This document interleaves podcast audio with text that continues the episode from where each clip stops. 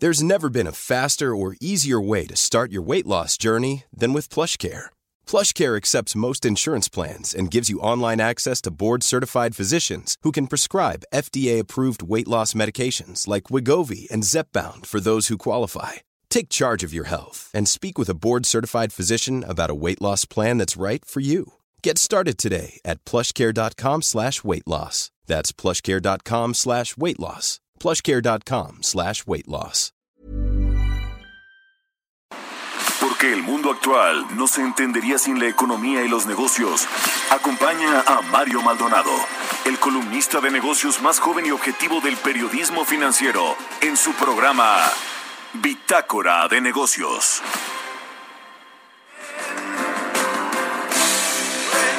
¿Qué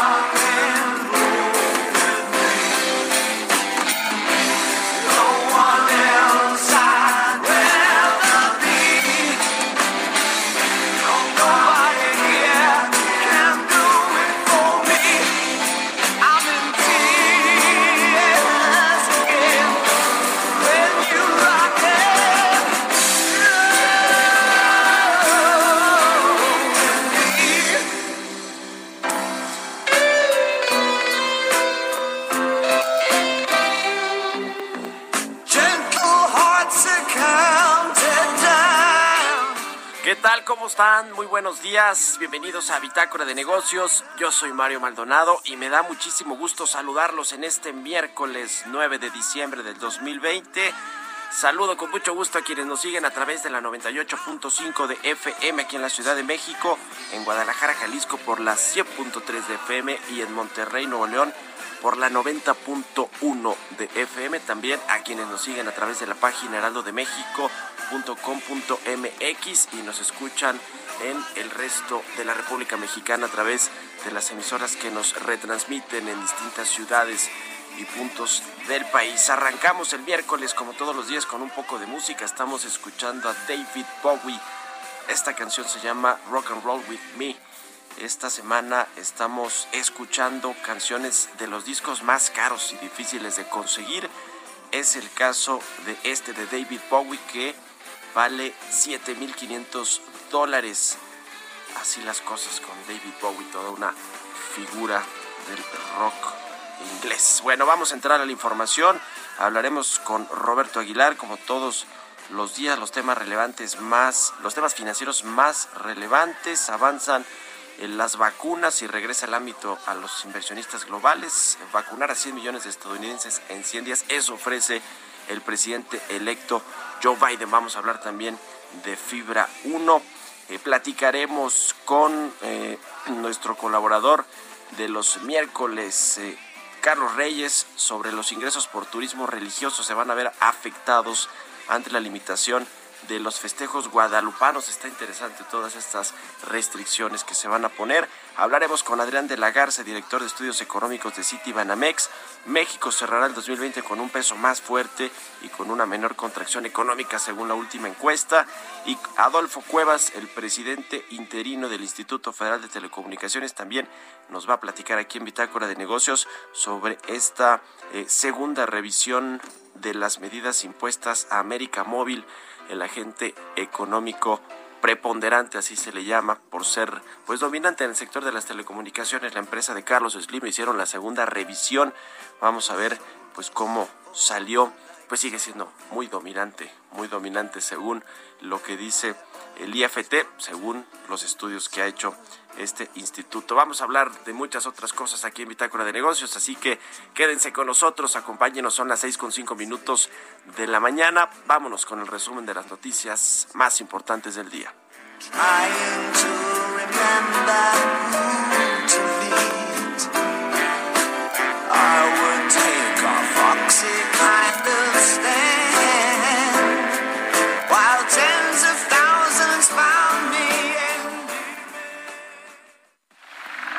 Resumen.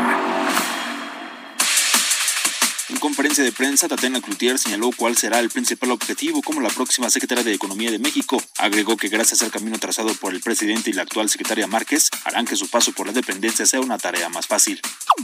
El objetivo de este encargo es muy claro más y mejores empresas para generar mejores empleos para todos en este querido México. Decir que nos hemos puesto ya en contacto la secretaria Márquez y yo y hemos planeado esta transición para atender los pendientes que restan en la dependencia y que no se detenga nada de lo que ya está en tránsito.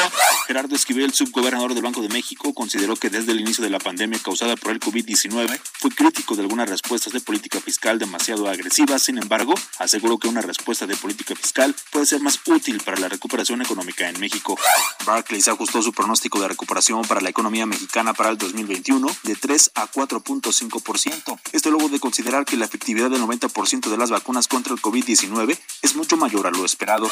Larry Rubin, presidente de la Sociedad Americana de México, consideró que la prohibición del outsourcing, como lo plantea el presidente Andrés Manuel López Obrador, llevaría al sector laboral a un tercermundismo porque mina la inversión, el empleo y el crecimiento económico. Diputados de la Comisión de Comunicaciones y Transportes aprobaron con 20 votos de manera unánime la iniciativa para crear el registro de usuarios de telefonía móvil, iniciativa presentada por el diputado de Morena y con licencia Mario Delgado. Bitácora de negocios en El Heraldo Radio. El editorial.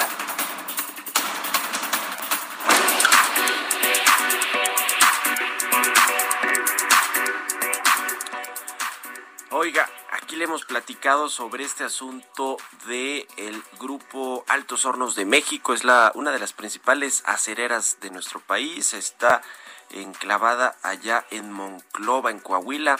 De hecho, es tan relevante esta empresa del empresario Alonso Ancira que pues genera buena parte del Producto Interno Bruto de Coahuila. Prácticamente esa región está dominada por AMSA. Altos Hornos de México y bueno, genera muchos empleos y actividad económica. Todos los proveedores de la región prácticamente pues son de Altos Hornos de México y usted sabe que esta empresa está en problemas eh, principalmente por su dueño, Alonso Ancira, quien eh, se encuentra en España con órdenes de aprehensión giradas aquí en México, una orden de extradición.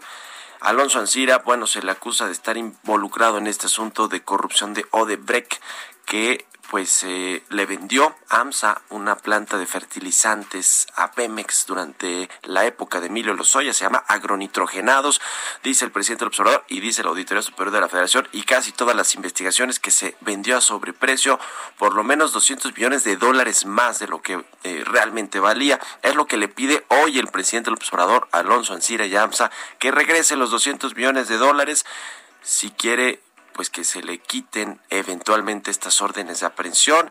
Eh, Alonso Ancira parece que ya dijo que sí, pero el problema es ahora qué va a pasar con AMSA, porque se está negociando con Julio Villarreal, un, un empresario importante, multimillonario, que es dueño pues de otra empresa de este sector, Grupo Villacero, y también de un intermediario financiero de banca firme, quienes eh, eh, pues se van a quedar eventualmente Altos Hornos de México. Este es el tema relevante que le quiero contar.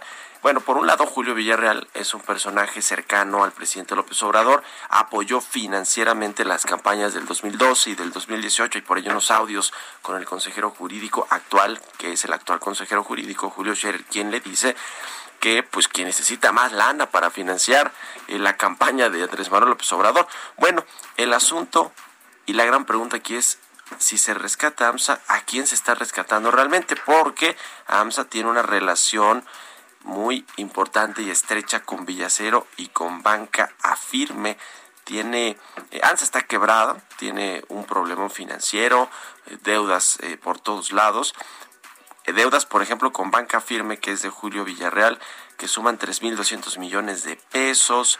Eh, también resulta que AMSA es el principal proveedor de productos de acero de Grupo Villacero, eh, es decir, está intrínsecamente ligada a la compañía de Alonso Ancira, a eh, Grupo Villacero y a Banca Afirme. Y bueno, pues así como dijo Alonso Encira que uno de sus graves errores había sido pues no haber apoyado la campaña de Andrés Manuel López Obrador y por eso, entre otras cosas, pues lo tiene con estas órdenes de aprehensión y con esta orden de extradición. Pues quien sí lo hizo fue Julio Villarreal y ahora está a punto de recoger sus ganancias con este rescate de AMSA. ¿Usted qué opina? Escríbeme a mi cuenta de Twitter, arroba Mario Mal, y a la cuenta arroba Heraldo de México, 6 con 11 minutos. Economía y mercados. Roberto Aguilar ya está aquí en la cabina de El Heraldo Radio. Mi querido Robert, ¿cómo estás? Buenos ¿Qué tal, Mario? Muy buenos días. Me da mucho gusto saludarte a ti y a todos nuestros amigos. Fíjate que ya informó el INEGI el dato del comportamiento de la inflación para el mes de noviembre. La tasa anual fue de 3.66%. Esto es debajo de las expectativas que anticipaba el mercado y estamos hablando del menor nivel en los últimos cinco meses y bueno, pues además regresa a la senda de los objetivos o la meta del Banco de México, que es tres más menos un punto porcentual. Y bueno, pues eh, para entrar en materia, Mario, desde ayer se comenzó a, desarrollar un rally de los mercados financieros internacionales. Y esto, pues justamente, pues eh, y hoy se están sumando las bolsas europeas que tocan sus niveles más altos desde febrero y pues básicamente por el tema del progreso de las vacunas y el paquete de estímulos de Estados Unidos, mientras que los inversionistas mantienen la atención en las conversaciones finales del Brexit, donde las partes siguen sin alcanzar un acuerdo, los futuros de las plazas estadounidenses con ganancias. Y el presidente electo de Estados Unidos, Joe Biden, dijo ayer que su objetivo será conseguir que se inyecten 100 millones de dosis de la vacuna en sus primeros 100 días de mandato, un punto clave para su plan eh, para luchar contra la pandemia. Y bueno, pues además aprovechó justamente para solicitar al Congreso que se aprueben más fondos para todo este tema que tiene que ver ya con el proceso logístico de la vacuna. Mientras todo esto ocurre, Mario, pues ya estamos llegando a los 68 millones de personas infectadas. Ya superamos también la meta de 1.5 millones de decesos y bueno, pues esto también es la carrera que se está llevando contra las infecciones, contra los contagios y el avance de las vacunas. Pero fíjate que también eh, la canciller alemana Angela Merkel dijo hoy que está de acuerdo con las recomendaciones de cerrar las tiendas justamente esta que es la mayor economía de Europa después de la Navidad y luego abrirlas hasta el 10 de enero y se opone a la apertura de hoteles para que las familias puedan visitarse en este periodo vacacional. Por su parte, Francia va a retrasar la relajación de algunas medidas de confinamiento si es necesario para evitar una tercera ola de infecciones. Francia reabrirá los cines, teatros y museos y permitirá a los ciudadanos moverse entre regiones el 15 de diciembre, pero hay señales que indican que puede que no se cumplan con las condiciones previas para entrar en la segunda fase de dicha flexibilización de las restricciones. También datos interesantes sobre el tema de la vacuna. Hay que se están en, la, en el camino del desarrollo y la aprobación, que por cierto, Mario, mañana es la reunión de la FDA justamente para ver qué pasa con las vacunas en Estados Unidos y si se aprueban, pues sería prácticamente cuestión de horas que comenzarían la eh, vacunación masiva en Estados Unidos. Y bueno, pues te comento que una vacuna experimental contra el coronavirus desarrollada por la empresa china Sinopharm, tiene una eficacia del 86%. Esto lo dijo el Ministerio de Salud de Emiratos Árabes Unidos, que se basa en un análisis provisional del ensayo que se está llevando ya en humanos. Y bueno, el Estado árabe del Golfo inició en julio la fase 3 de los ensayos. Y bueno, pues también buenas noticias justamente sobre el avance de otra vacuna. Y luego Roche se está asociando con Moderna, que también tiene, pues como tú sabes, una, un grado ya alto de eficacia para incluir una prueba de anticuerpos COVID-19 en los ensayos de la vacuna con el ARN mensajero, con el fin de comprobar si la vacuna está funcionando. Y esto, Mario, lo que va a permitir es que haya más rápido los resultados y sobre todo la aprobación. Te comento que aquí a nivel local, Fibra 1 concretó la venta de seis propiedades por un monto cercano a 99 millones de dólares. Los activos, tres inmuebles industriales y tres terrenos fueron vendidos a un desarrollador institucional y a una institución financiera global en dos transacciones eh, separadas. Lo que sí hace hincapié Fibra 1 es que estas operaciones le generan una ganancia bastante interesante y por el otro lado, pues digo que estos recursos que obtenga los va a ocupar para la recompra de sus certificados y también la recompra anticipada de deuda. En tanto, otra fibra, la fibra Prologis, emitió 375 millones de dólares en bonos verdes a un plazo de hasta 12 años. Y hablando del tema verde, Mario, fíjate que es interesante porque hoy se dio a conocer el informe de Naciones Unidas justamente sobre el programa de las Naciones Unidas para el Medio Ambiente y las emisiones de gases de efecto invernadero alcanzaron un nuevo récord el año pasado, lo que pone al mundo en camino de un aumento de temperatura promedio de 3 grados centígrados y pues obviamente con todo lo que esto implica. Y de acuerdo a este informe que te comentaba, es el último en sugerir que el mundo se está precipitando hacia un cambio climático extremo. Sigue un año de extremos climáticos como la rápida pérdida de hielo en el Ártico, olas de calor récord e incendios forestales en Siberia y en el oeste de Estados Unidos. Apenas el lunes, Mario, los investigadores del Servicio de Cambio Climático Copérnicos de Europa dijeron que el mes pasado, es decir, noviembre, fue el más caluroso jamás registrado en el mundo. Así es que, bueno, pues también hay problemas que siguen estructurales y amenazas muy grandes, como es el tema del cambio climático. No se trata de saber si tienes razón o no, sino cuánto dinero ganas cuando tienes razón y cuánto pierdes cuando te equivocas. Frase del día, cortesía de George Soros y el tipo de cambio Mario cotizando en estos momentos en 19.70. Así es como comienzan las operaciones de la moneda mexicana y te comentaría también una nota de último momento que fíjate que se está anunciando que Reino Unido pues está evaluando eh, todos los datos de los ensayos de la vacuna contra el COVID-19 desarrollado justamente por AstraZeneca, incluido qué régimen de dosis es el mejor. Como tú sabes, aquí en México se estableció que vas a tener una primera dosis, luego 21 días para tener la segunda. Bueno, pues estas prácticas también se están analizando ya en el Reino Unido, que como tú sabes, el primer país en hacer la disposición masiva de la vacuna. Así es que interesante, yo esto podría arrojar datos que quizás te tendría que acortar o no el tiempo para recibir una segunda dosis y esto pues lo que conlleva que es bastante complicado en términos logísticos y ayer con la presentación del plan que hizo justamente México, pues sí hay muchos asegúnes, ¿no? Yo creo que es interesante ver cómo se están dando y si en realidad hay capacidad para realizar lo que se el, el plan que ya dio a conocer justamente ayer el gobierno federal. Pues así las cosas, mi Robert. ¿En qué etapa te tocó de vacunación de contra el COVID-19? no, reveles tu edad, Robert, pero... soy de los primeros. Como el presidente en la, en la, segunda, ¿no? El presidente le tocó en la segunda, que es el personal de salud restante, que no alcanzó en la primera etapa, y personas de 60 años o más. Fíjate que me tocó en la mitad del, del, proceso, pero quisiera nada más hacer un hincapié. Ayer Alonso Cervera, el economista en jefe de Credit Suisse, mandó un tuit interesante porque dice que con los números presentados esta mañana, es decir, ayer, el gobierno confía en recibir, distribuir y aplicar por lo menos 44.4 millones de vacunas de aquí al 30 de junio. Esto implica vacunar en promedio a 2.5 mexicanos por segundo, todos los segundos del año de aquí al 30 de junio. Se pregunta Alonso Cervera si en realidad el gobierno tendrá esta capacidad. Vaya, estos cálculos que hace, pues la verdad es que sí conllevan un gran reto en términos logísticos. Ojalá se la distribución. y mira, a juzgar por lo que ha hecho el gobierno con esta estrategia de contención contra los contagios de COVID-19, que no ha funcionado nada, uff. Robert, ojalá, hay, que, comendarnos Exactamente. A, que, que ilumine ahí al doctor Gatel por una sola vez en la vida, por favor, y que o al presidente y que no le haga caso a López Gatel y que ponga ya gente que sí sabe manejar la distribución de los medicamentos. Bueno, gracias Roberto. muy buenos días. Roberto Aguilar, síganlo en Twitter, Roberto AH. Vamos a otra cosa. Mario Maldonado en Bitácora de Negocios.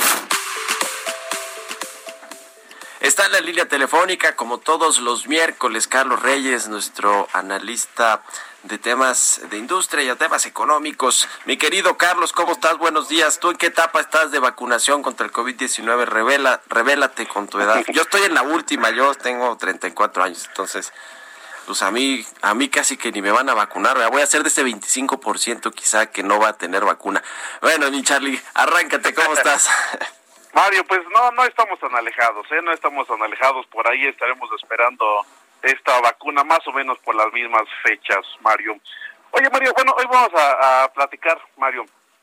Hemos hablado de diferentes eh, sectores productivos eh, a lo largo de estas participaciones y precisamente eh, algunas industrias, ¿no? hemos hablado de cómo precisamente sobre el tema de la pandemia, el no haberla manejado adecuadamente, pues ha afectado a varios sectores, ¿no? Bueno, uno de ellos y al que me quiero referir hoy es al turismo religioso, eh, Mario. Eh, el turismo religioso que se da principalmente por eh, los viajes motivados por la fe, por la espiritualidad y por la devoción.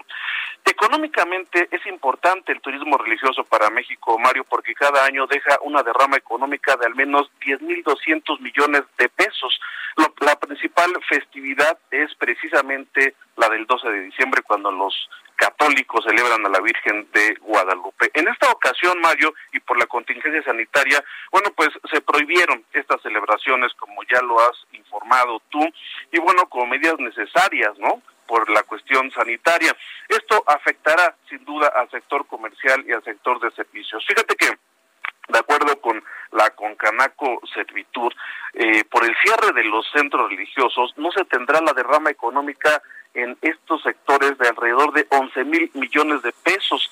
Bueno, tan solo en la Basílica de, Guadalupe a la Ciudad de México llegaban más de 3 mil peregrinaciones anualmente de todas partes del país. La mayor eh, parte de las peregrinaciones llegan los primeros 15 días de diciembre, precisamente los que estamos eh, viviendo, y bueno, pues las celebraciones, las peregrinaciones pues están siendo canceladas. Y es que la Basílica de Guadalupe es considerada la más importante del país, que además Mario también hay que hay que tomar en cuenta que el, el 64% de los visitantes a la basílica son nacionales y el 36% son internacionales. Esto quiere decir que también es un ingreso de divisas porque México se encuentra entre los 10 primeros países con mayor turismo religioso en el mundo. Eh, anualmente este turismo moviliza a 330 millones de personas. Es decir, Mario, cuando este tipo de turismo llega a los centros religiosos, también tiene impacto en la economía. ¿Por qué? Porque impacta en negocios relacionados con el transporte, el hospedaje, el consumo de alimentos y otros tipos de servicios. Es decir, Mario, que en estos días en los cuales pues se cancelan estas celebraciones también en la parte del turismo religioso que como como lo digo eh, en, el impacto en algunos negocios, el impacto en el ingreso de divisas, bueno, va a tener repercusión. Esto, bueno, pues no, no, no, eh, no podemos dejar de mencionar, Mario, quizá si se hubieran manejado de mejor manera la pandemia, si se hubiera mejor, manejado mejor esta situación eh, a nivel mundial, porque hay que recordar que México pues no es el ejemplo a seguir, ha sido digamos señalado por organismos internacionales como la propia Organización Mundial de la Salud, eh, que pues se pudo haber manejado mejor, que a lo mejor se debe tomar con más seriedad. Y por no hacerlo Mario, bueno pues tenemos un impacto económico, serían 11 mil millones de pesos los que se estarían dejando de recibir por esta cancelación de, de las celebraciones de la de la Virgen de Guadalupe para los católicos y tendrá sin duda un impacto en varios de los negocios, también por ejemplo la venta de artículos religiosos, que es una derrama importante, no la tendremos este este año y pues habrá que ver cómo cierra el año en materia de recursos y derrama económica por turismo religioso, Mario, que seguramente será negativo. Pues ahí está por lo menos la Basílica de Guadalupe, la Basílica aquí en la Ciudad de México, pues sí, va a estar cerrada, va a tener restricciones para eh, pues eh, eh, esta, esta visita, esta peregrinación que normalmente se hace. Ya lo estaremos viendo. Muchas gracias, como siempre, mi querido Carlos, por haber estado con nosotros y muy buenos días. Mario, muy buenos días. Un abrazo. Sigan a, a Carlos Reyes en Twitter, C Reyes Noticias 624. Bitácora de negocios en El Heraldo Radio. Bueno, vámonos tranquilitos, ahora sí, a la pausa de la media, vamos y regresamos. Aquí estamos en Bitácora de Negocios.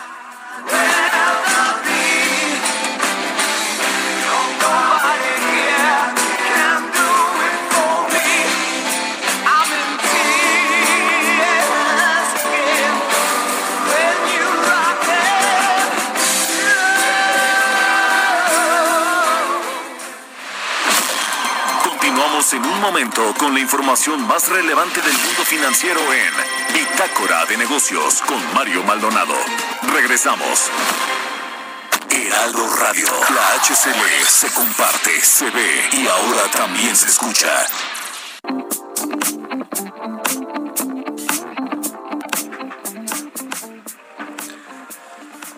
Estamos de regreso aquí en Bitácora de Negocios. Son las 6 de la mañana con 30 minutos tiempo del centro de México.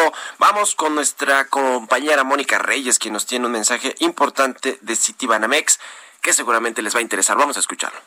¿Qué tal amigos del Heraldo Radio? Para todos los que dicen no ser digitales, pero ven series en Internet o tienen un perfil en redes sociales, les cuento que ya son digitales. Da el paso y usa Citibanamex móvil para transferir, pagar servicios o consultar tu saldo desde tu celular. Si aún no tienes la app, contrata Citibanamex móvil en tu sucursal más cercana y conoce más en citibanamex.com diagonal Citibanamex-medio móvil.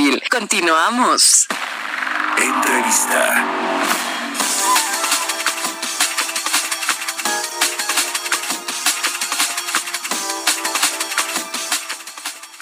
Bueno, pues eh, hablando de Citibanamex, en su más reciente encuesta con analistas, pues hubo una ligera mejoría con respecto al cierre del 2020 en términos económicos eh, se mejoró la expectativa, la perspectiva para la caída de la economía del 9.3% al 9% si no me equivoco.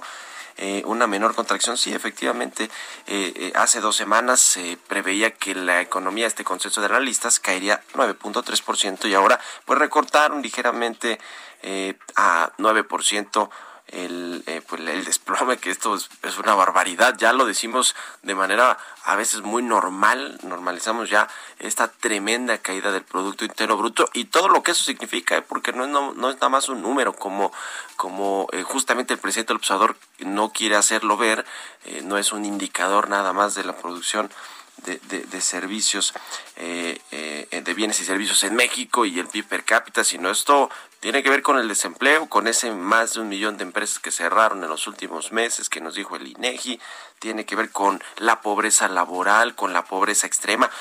Todo eso con una caída de 9%, pues es lo que se termina afectando y a veces de manera irreversible, que ese es el problema. Bueno, vamos a platicar con Adrián de la Garza, director de estudios económicos de City Banamex, eh, eh, con respecto a esta encuesta. ¿Cómo estás, Adrián? Me da mucho gusto saludarte. Buenos días.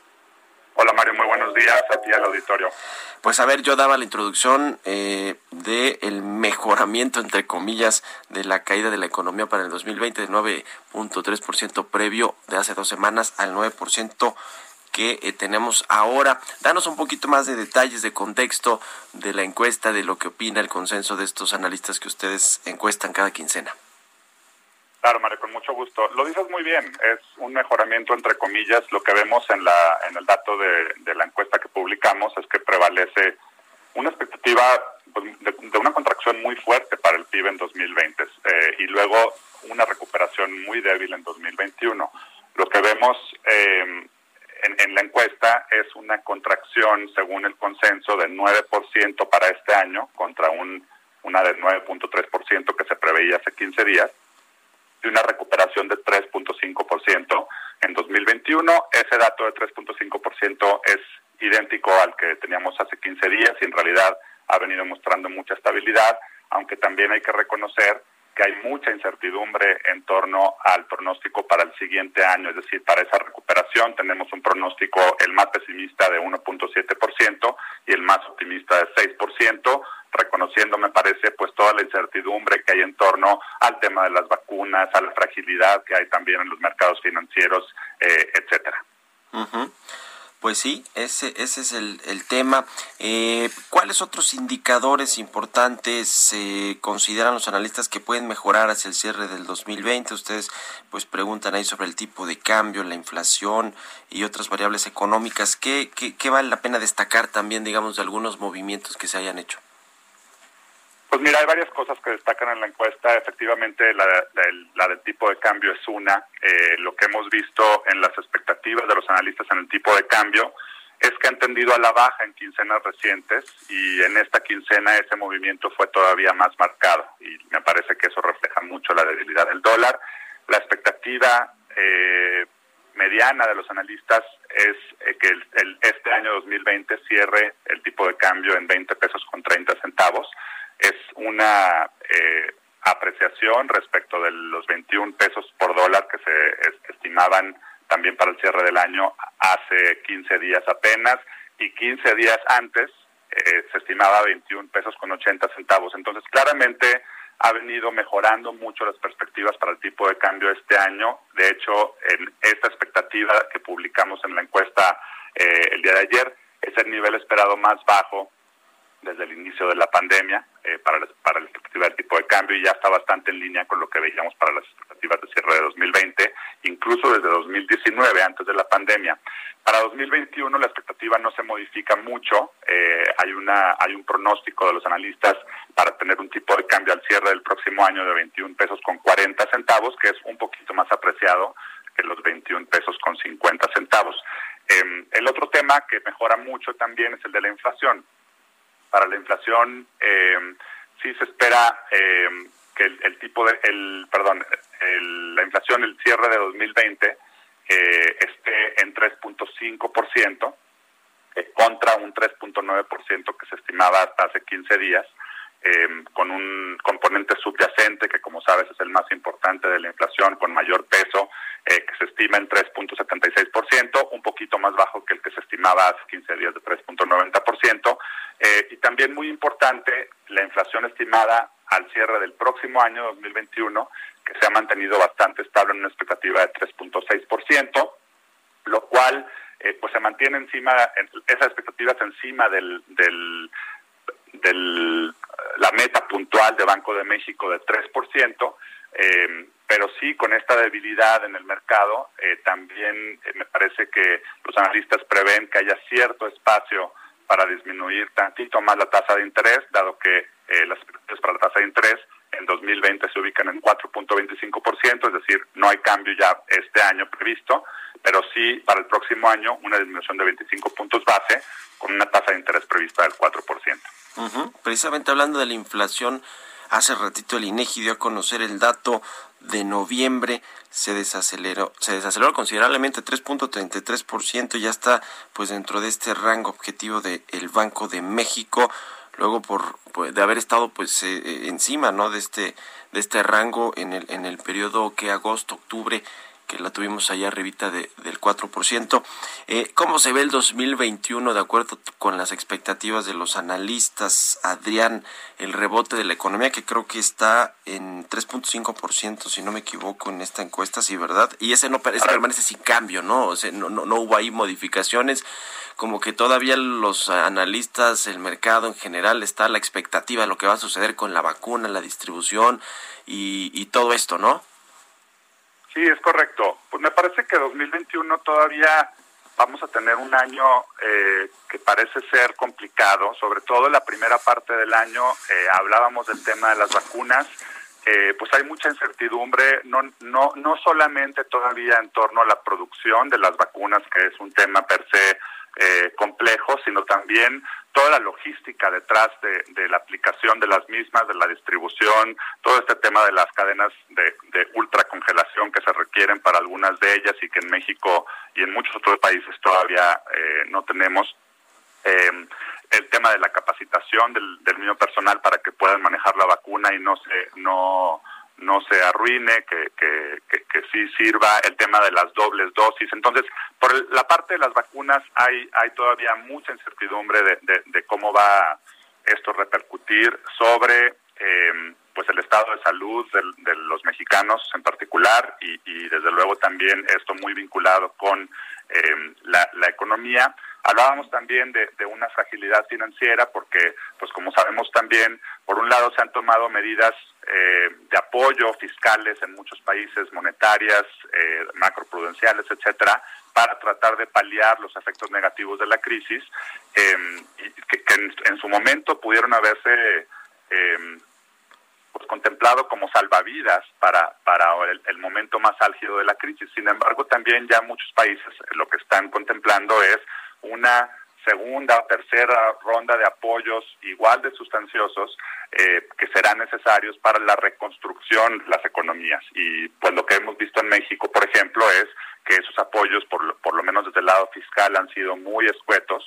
Eh, entonces eso me parece que va a dificultar la recuperación, sobre todo viendo, como tú bien decías al, principio de esta charla, eh, pues la fragilidad, la debilidad que todavía persiste en los mercados laborales em, vemos eh, pues en, general la brecha laboral, por ejemplo, que está a niveles muy, muy elevados, con una cantidad tremenda de, no nada más de desempleo, sino de gente subocupada, por ejemplo, em, gente en la informalidad, etcétera, gente que no puede trabajar porque tiene que estar en casa, porque no tiene acceso a un transporte, porque no se quiere exponer al transporte público, porque tiene que cuidar a los niños que, que en, estos momentos no pueden asistir a la escuela, etcétera. Entonces hay todavía muchos temas, eh, me parece, eh, que, justamente van en la dirección de lo que comentábamos hace unos momentos en los escenarios de crecimiento para México en particular, eh, donde hay una varianza muy amplia en términos de los pronósticos de crecimiento para el próximo año.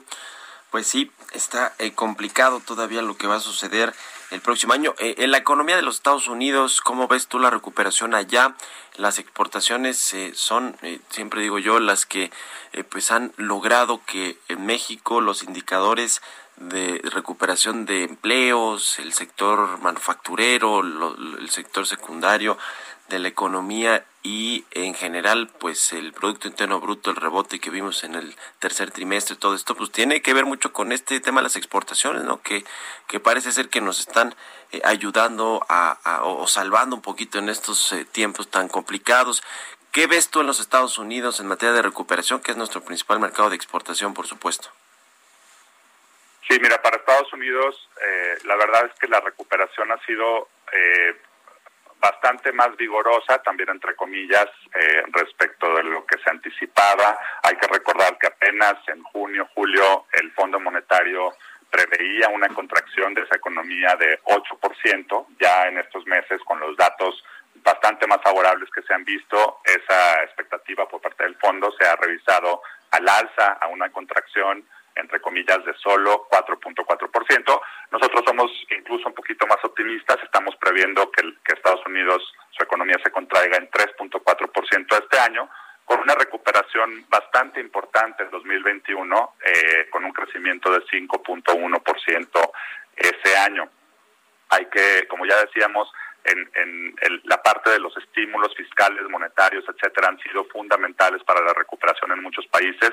El caso de Estados Unidos es, uno de ellos donde los apoyos de toda esta índole han sido brutales y eso definitivamente han contribuido de forma muy importante a la recuperación, no nada más del propio Estados Unidos, sino también, pues como sabemos, el, la ponderación que tiene ese país sobre la economía mundial y eh, pues las relaciones comerciales, económicas en general que tiene con otros países, desde luego con México, pues eso también implica que esos apoyos han tendido a, favorecer la recuperación de otras economías. El caso de México, por ejemplo, a través de las remesas ha sido muy, muy notorio. Entonces, seguramente hay también con esa recuperación de Estados Unidos un, un efecto eh, positivo sobre la recuperación de, México también y desde luego la demanda externa ha sido uno de los canales más, más importantes. Eh, ya, estamos viendo, por ejemplo, los niveles de exportaciones de México hacia Estados Unidos que prácticamente están restablecidos respecto de lo que veíamos antes de la crisis. Sí va a haber, me parece, muchos retos todavía en 2021. Uno tiene que ver justamente otra vez con esta eh, recuperación asociada al tema de las vacunas, a la probabilidad de que haya una recuperación, entre comillas, asíncrona entre las dos economías, eh, por ejemplo, porque Estados Unidos tenga acceso a, más vacunas de forma más rápida y todas sus, cadenas logísticas estén más preparadas, que haga que, la recuperación sea más pronta y en México nos veamos forzados a, también hacer esa recuperación para poder enviarles insumos lo más rápido posible. Pues así está el panorama, vamos a estar muy pendientes. Te agradezco mucho, Adrián de la Garza, director de estudios económicos de Citibanamex, que nos hayas tomado la llamada y muy buenos días. Mario, buenos días, un gusto como siempre, saludos a todos. Igualmente, un abrazo, 6 con 44, vámonos con las historias empresariales. Historias empresariales. Oiga, ¿ya sabe cuánto cuestan o cuánto van a costar los nuevos audífonos de Apple, estos AirPods Max? Bueno, pues mucho dinero, más al que algunos de los dispositivos que vende para conectar esos audífonos. Increíble, pero bueno, es un intento por acelerar las ventas en diciembre de Apple. Vamos a escuchar esta pieza de Giovanna Torres.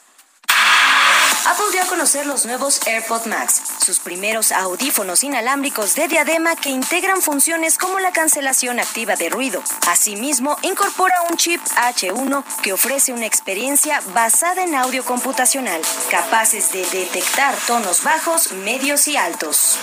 Las características resaltadas por la empresa acerca de estos auriculares son el audio de alta fidelidad, modo de transparencia y el audio espacial, misma tecnología ya conocida por los usuarios de los AirPods y AirPods Pro. La calidad del sonido mejora debido a los algoritmos y software utilizados. Los AirPod Max fueron diseñados con el propósito de mantener un mayor aislamiento acústico con gran comodidad. Los audífonos tienen hasta 20 horas de autonomía, se cargan a través de un puerto LightThink y con tan solo 5 minutos conectados, dan aproximadamente una hora y media de uso. Apple añadió una corona digital similar a la de Apple Watch, con el que podrás controlar el volumen, responder llamadas, modificar los temas y manipular al asistente Siri. Los nuevos AirPod Max estarán disponibles en cinco colores distintos a partir del 15 de diciembre en nuestro país, a un costo aproximado de 13.699 pesos, lo que ha dado de qué hablar entre los usuarios en Twitter. Para algunas personas es poco probable que se justifique su precio de 549 dólares, pero para otras es posible que el producto valga su costo. Para Bitácora de Negocios, Giovanna Torres. Entrevista.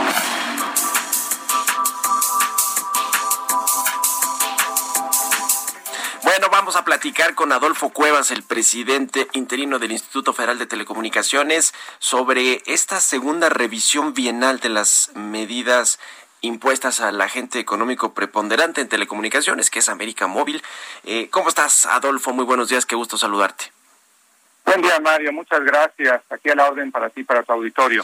Pues eh, muy interesante. Yo creo que muchos estaban, estábamos esperando, pues cómo venían estas, eh, esta revisión, esta segunda revisión a la, eh, pues a, este agente económico preponderante en el sector de telecomunicaciones. ¿Cuáles son? Pues danos ahora sí que los generales de lo que viene en la revisión y de las nuevas medidas impuestas a América Móvil.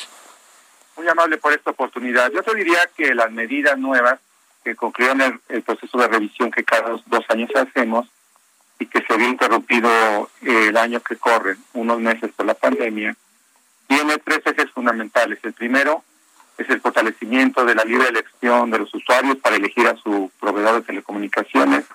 El segundo, el fortalecimiento de la prestación de servicios mayoristas. Finalmente, también fortalecimiento del mecanismo de supervisión y verificación. Y si me permite, te ejemplifico. Sí, por favor. Con, con medidas concretas. Por ejemplo, en el primer caso, el eje relativo a fortalecer la capacidad de decisión de usuario tiene que ver, por ejemplo, con el desbloqueo de terminales. ¿Qué hicimos concretamente? Bueno, como recordarás, es muy común que Telcel, como otras compañías, puedan eh, condicionar el financiamiento de un equipo a permanecer atado a que el mismo eh, operador que provea el servicio. Plazos a veces de hasta dos años. Aquí lo que hicimos fue limitar ese plazo a un máximo de seis meses, después de los cuales el usuario queda en libertad de elegir otro operador, de hacer la famosa portabilidad. ¿Cómo lo logramos? A través de separar en dos contratos. Un contrato para la prestación del servicio, el servicio sustancial, y un contrato distinto y no atado al primero, por lo que hace a la venta del equipo y su posible financiamiento de manera tal que el primer contrato pueda ser, el segundo contrato, el del equipo pueda liberarse del usuario después de seis meses, eh, evidentemente cumpliendo las condiciones que ahí se establezcan para la liberación. Eh, los términos contractuales que se definirán por el eh, proveedor aceptados por el usuario y de esta manera podría, creemos, avanzarse hacia una libertad de decisión.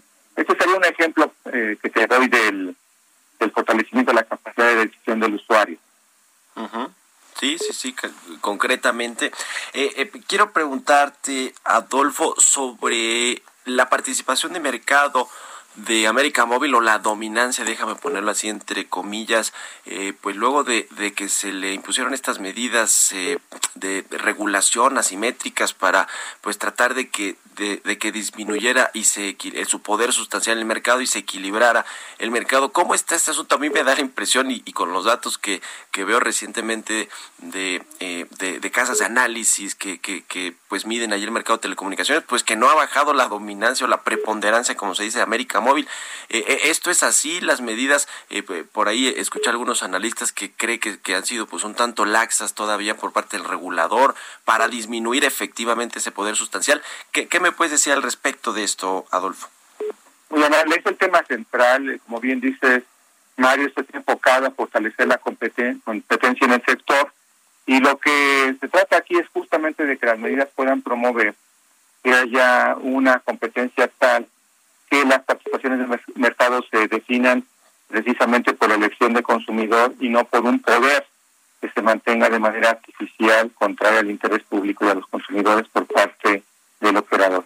En el caso concreto te diría que hay avances muy importantes durante la vida del instituto. Eh, de 2014 a 2020 podemos observar disminución en prácticamente todos los mercados de telecomunicaciones y te doy los números. En el caso de telefonía fija ha pasado de una participación del 72 a 53%. En telefonía móvil ha bajado del 69 al 63%. En banda ancha móvil muy relevante ahora, bajó 11 puntos del 82 al 71 y en banda ancha fija nada menos 23 puntos del 73% de participación al 50%. Avances no han eh, evidentemente eh, eh, hecho que la, preponderancia cese. Sigue estando en los umbrales que permiten definirlo como agente preponderante y en ese sentido la necesidad de, las medidas. Además, sí hay fenómenos de reconcentración en algunos mercados particulares, como el de telefonía móvil de pospago, donde ha crecido más de ocho puntos su participación en los últimos cuatro años, y también en el tema de ingresos, donde se ha estabilizado y ha tenido una ligera recuperación, quizá de un par de puntos porcentuales en los últimos dos años. Por eso la relevancia de las medidas. Por eso, por ejemplo, fortalecimos el tema de la prestación de servicios mayoristas haciendo más robustas las ofertas de referencia mediante las cuales presta este tipo de servicios a otros proveedores de telecomunicaciones, de forma tal, y, aquí lo digo concretamente, que en las medidas se eh, contenga lo sustantivo. Antes había un cierto desfase porque lo sustantivo venía en gran parte de la resolución bienal, en el conjunto de medidas de la resolución, y había un desfase porque luego las ofertas que estaban todavía vigentes tardaban en ajustarse a esa realidad. Ahora simplemente prevemos que las ofertas contengan el sustantivo y esta se realiza no cada dos, sino cada año y además eh, mediante opinión del resto de la industria. Esta es una manera en que estamos buscando fortalecer la competencia y avanzar, avanzar aún más en este tema de concentración que sigue siendo relevante en México. Más. Y bueno, pues a pesar de que algunos analistas consideran que pues fueron un tanto laxas todavía estas medidas contra América Móvil para disminuir este poder sustancial, eh, aún así este agente económico preponderante pues va a impugnarlas, ¿no? Creo que, o sea, creo que casi es lo que tenía que hacer, pero, pero pues ya anunció que se va a impugnar. ¿Qué, qué, qué opinan ustedes de la respuesta que tuvo este, este agente económico preponderante? Lo ha hecho invariablemente en las ocasiones anteriores y en la inmensa mayoría de los casos eh, los tribunales nos han dado la razón al IFT. Eh, la medida no tiene un afán punitivo persecutorio hacia el agente económico preponderante. La competencia en el sector beneficia al propio agente económico preponderante porque lo obliga a una eficiencia mayor y hace viable su operación al igual que la del resto de la industria en el largo plazo. No se trata de ningún afán eh, de, vindicación o de expropiación, al contrario se trata de lograr mediante medidas razonables que tienen referentes en la práctica internacional un equilibrio apropiado para los términos de competencia que beneficien al conjunto de la industria y donde se liman algunos detalles de exceso que percibimos en la operación y políticas del agente económico preponderante. Entonces, pues defenderemos como en otras ocasiones ante los tribunales si el preponderante acude como a su derecho por otro lado. Muy bien, pues estaremos muy pendientes. Te agradezco mucho estos minutos eh, eh, que eh, nos prestaste aquí. Adolfo Cuevas, comisionado presidente del IFT. Muchas gracias y muy buenos días. A ti por la oportunidad. Buen día. Un abrazo, que estés muy bien y muchas gracias a todos ustedes por habernos acompañado aquí en Bitácora de Negocios en este miércoles, mitad de semana. Quédense en El Heraldo Radio con Sergio Sarmiento y Lupita Juárez y nosotros nos escuchamos mañana tempranito a las seis. Muy buenos días.